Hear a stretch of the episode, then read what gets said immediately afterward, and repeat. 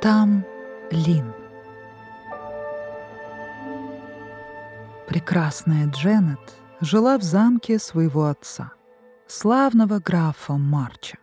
Вместе с другими девушками она проводила дни в высокой башне замка. Там они шили и вышивали шелковые одеяния. Вот только Дженнет не очень внимательно следила, чтобы шов у нее получался прямым и ровным. Больше всего она любила глядеть в окно. А за окном виднелись деревья карты Хокского леса, куда девушкам из замка ходить было строго-настрого запрещено. В этом лесу, как говорили, охотились рыцари королевы эльфов и горе той девушки, которая пошла бы туда гулять и повстречала одного из них. Но Дженнет не хотел этого слушать. И в один прекрасный день шитье было отброшено в сторону.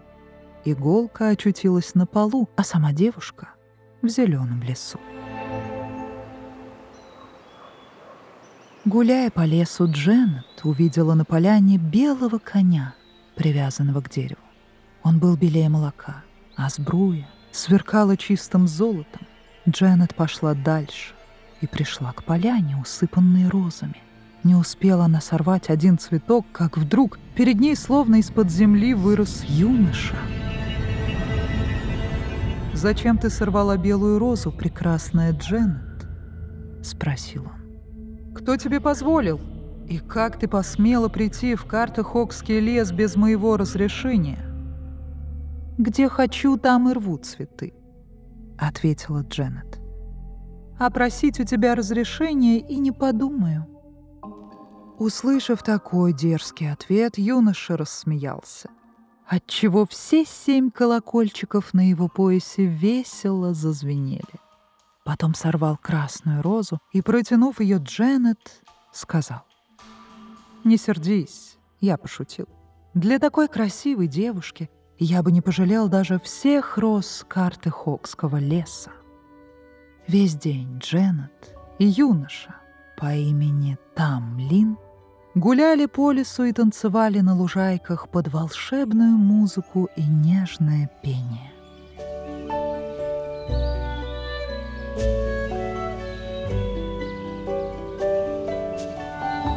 Но вот Дженнет заметила, что солнце клонится к закату и поняла, что пора домой если она хочет попасть в замок до того, как отец заметит, что ее нет.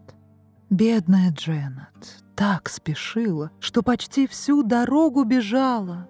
Она так устала. Когда она, запыхавшаяся, бледная, вошла в большие ворота замка, придворные дамы, игравшие во дворе перед замком в мяч, спросили ее. «Что такое увидела ты в лесу, прекрасная Дженнет? Отчего так устала и побледнела?» Но Дженнет им ничего не ответила.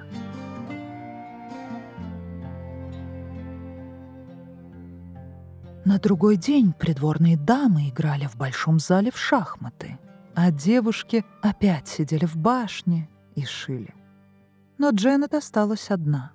Она смотрела в окошко и думала, хорошо бы сейчас гулять в лесу с молодым рыцарем, танцевать под волшебную музыку и слушать, нежное пение.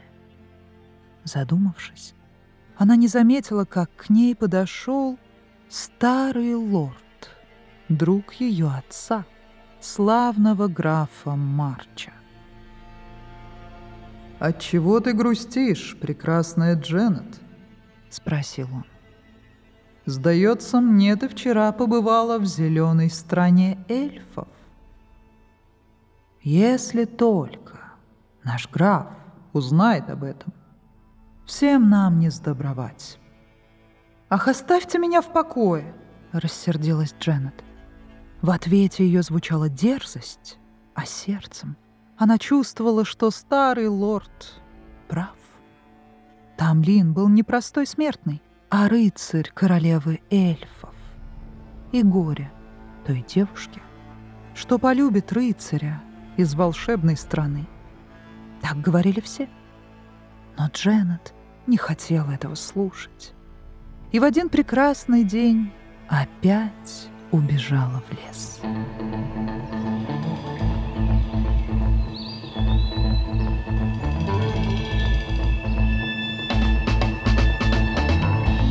Она долго блуждала среди деревьев, но ни белого коня, ни ее молодого хозяина так и не встретила. Она хотела идти домой сорвала зеленую ветку, чтобы унести ее с собой на память. Как вдруг перед ней, словно из-под земли, вырос Тамлин. «Скажи мне, скажи скорее, Тамлин, кто ты?» — спросила Дженнет. «Я страж этого леса», — ответил юноша. «Значит, ты и вправду рыцарь королевы эльфов?» Печально сказала Дженнет. «Так меня называют», — ответил Тамлин. «Но я родился и вырос среди людей. Меня воспитывал мой дедушка граф Роксбургский, потому что родители мои умерли, когда я был еще ребенком. С тех пор я жил в его замке — Однажды, во время охоты, вот в этом самом лесу с севера налетел страшный ветер. Граф Роксбургский со своей свитой поскакал домой, а меня одолел какой-то странный сон, и я упал с коня. Проснулся уже в стране эльфов. Это их королева. Нарочно наслала на нас злой северный ветер, чтобы унести меня к зеленым холмам, в страну, вечной юности. Вспомнив про зеленые холмы, Тамлин замолк, опустил голову и о чем-то задумался. А потом с грустью заговорил вновь. И с тех пор на мне заклинание королевы эльфов. Днем я должен сторожить карты Хокский лес, а ночью возвращаться в страну эльфов — там всегда весело и тепло. Я там в большом почете. Но если бы ты знала, Дженнет, как мне хочется разрушить волшебные чары и вернуться к людям. Дженнет воскликнула. «Я помогу тебе, если ты хочешь». Тамлин нежно взял ее руку в свои и сказал. «Есть только одна ночь в году, когда можно разрушить злые чары королевы эльфов. Это ночь на 1 ноября, в канун праздника всех святых. На эту ночь все эльфы и их королева покидают свои зеленые холмы, и я еду с ними. Сегодня как раз такая ночь. Но освободить меня нелегко. Отважишься ли ты на это, милая Дженнет?» В ответ Дженнет лишь спросила, что она должна сделать. И там Лин ответил. «Когда пробьет полночь, жди меня у перекрестка четырех дорог. Сначала ты увидишь рыцарей королевы эльфов на вороных конях. Пропусти их и не сходи с места. Потом проскачут всадники на буланых конях. Ты пропусти их. И, наконец, появятся всадники на белых. Я буду среди них. Чтобы ты узнала меня, я сниму с одной руки перчатку. Подойди к коню, возьми его за золотую уздечку и вырви поводья из моих рук. Как только ты отнимешь у меня поводья, я упаду с коня, и королева эльфов воскликнет. «Верного Тамлина похитили!» Вот тогда будет самое трудное.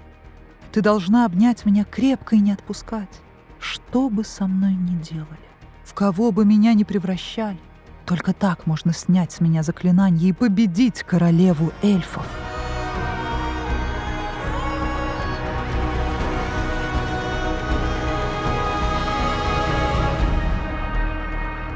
Бедной Дженнет было страшно оставаться одной ночью в лесу. Но она помнила, что ей сказал Тамлин, и сделала все, как он просил. Дженнет схватила его белого коня за золотую уздечку и вырвала поводья из его рук. И когда он упал на землю, она обняла его крепко-крепко. «Верного Тамлина похитили!»